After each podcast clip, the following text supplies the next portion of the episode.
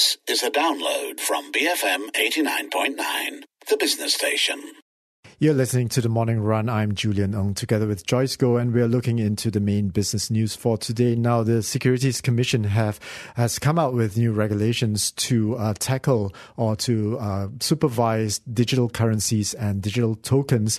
Uh, and um, one ruling that has been made is uh, how ICOs are, or initial coin offerings are views are viewed in the past. ICOs were being used by uh, certain creative corporations uh, to skirt to skirt regulation because uh, this is uh, defined as not being securities and yet uh, mm. receiving the owners of IC- ICOs receiving uh, economic benefits of those uh, securities of those companies. Well, so this new law governing digital currencies and assets, the Capital Markets and Services Order 2019, comes into force today, and under this new law, digital currencies and digital tokens are defined as securities, and therefore they'll be regulated by the SC. Yeah, so it was a very interesting structure in the past because uh, some sort of a foundation was set up uh, in which uh, some sort of a contract was being signed by the founders, uh, the, the, sponsors of the ICO, and the beneficiaries of the ICO uh, to the extent that it almost looked like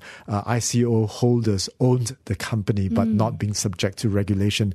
and there has been a bubble in the ICO market in the last two years or so. Anything that you raise, you know, any ideas that you put out there would easily raise 10, 20 million US dollars. So it was a great way for uh, such companies to raise money.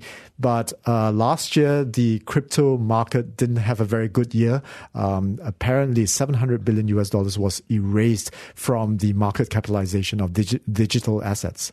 Well, but this new law, Julian, it's going to be an offense to offer an ICO or operate a digital asset exchange without the permission or approval from the SC, and the punishment would be on conviction, imprisonment not exceeding 10 years, and a fine not exceeding 10 million ringgit.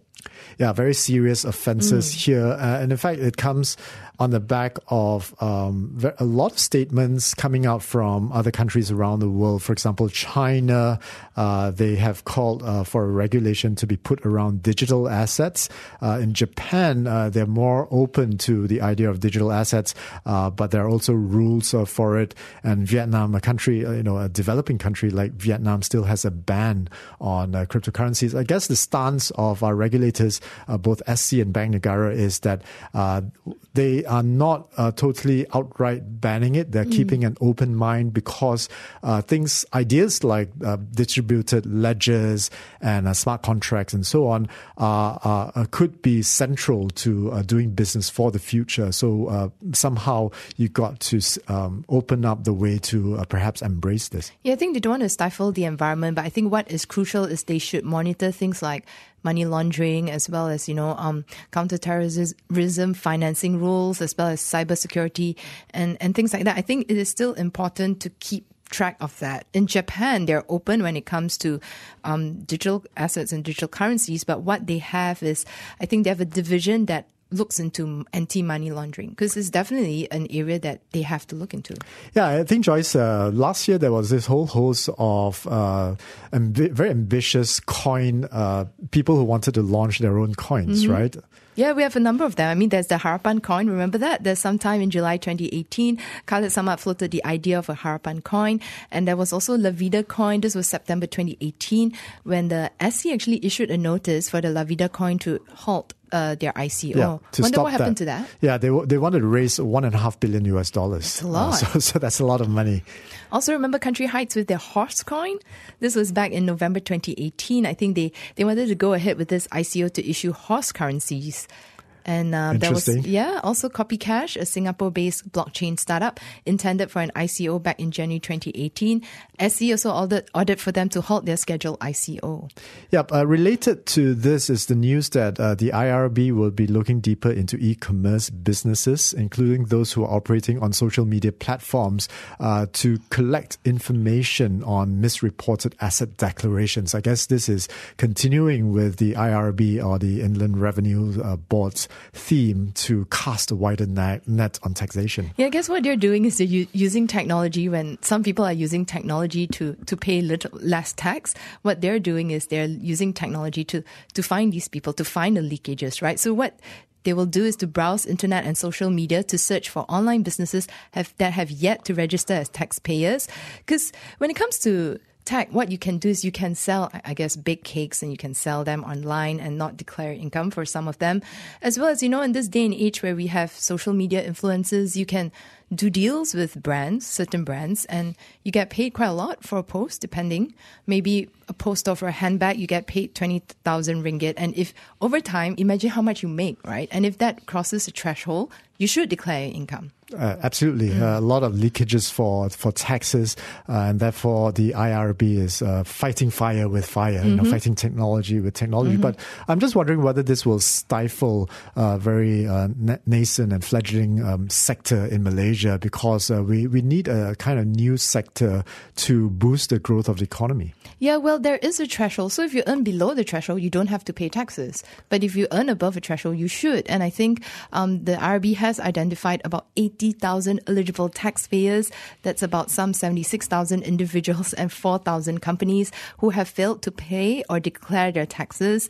So they're coming after you guys. Yeah, I think this is uh, to make an example out of people uh, as a deterrent, uh, not to run away from your taxes. But I hope that the focus would be on the big guns and not the small fries, mm-hmm. because uh, 76,000 individuals may not uh, earn as much in terms of taxable income than uh, the 4,000 companies or even, you know, a few big companies that are out there. Yeah, I think what you're doing is also because of this special voluntary disclosure program.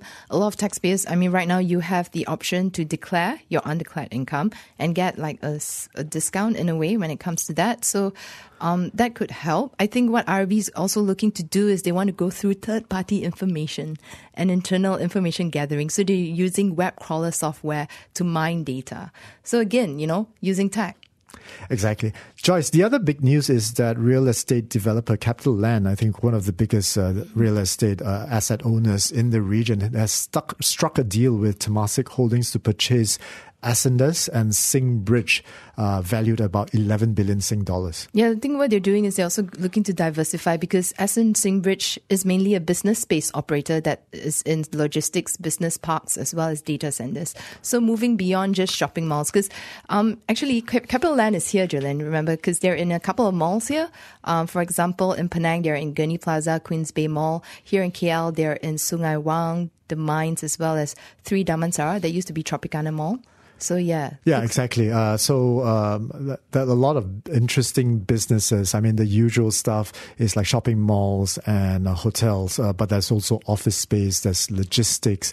Um, that's uh, I think uh, the local Malaysian uh, um, Association is trying to come up with a residential REIT as well, which mm. is hmm. going to be very useful to tackle the home ownership affordability issue in Malaysia. But you know, as far as CapitaLand is concerned uh, there is a new, he, the, the CEO just took over, right? Uh, Lee Chee Koon yeah, uh, took over in September and he's just 43. Um, and this deal is probably his way of making his mark mm. on CapitaLand, uh, where the, you know, the assets are now breaching $100 billion to $116 billion. That's a lot. Yeah. yeah. But I guess it's reinventing the company, which I think when it comes to their malls portfolio, they should reinvent some of them as well. Because, you know, with this whole shift when it comes to shopping is no longer just just shopping in brick and mortar is going online. So to make their malls more of a destination, like for example, Sungai Wang, it used to be so popular back in the day, but right now, not many shops left. I think they're trying to reinvent it, but yeah. whether or not it'll be successful. Perhaps uh, re- repurpose it for a co-working space. Mm, Who knows? Uh, good that's idea. An, that's an upcoming business. All right, uh, we'll bring you updates from Bursa Malaysia. That's coming up after the 9 a.m. news. Stay tuned, BFM 89.9. Thank you for listening to this podcast.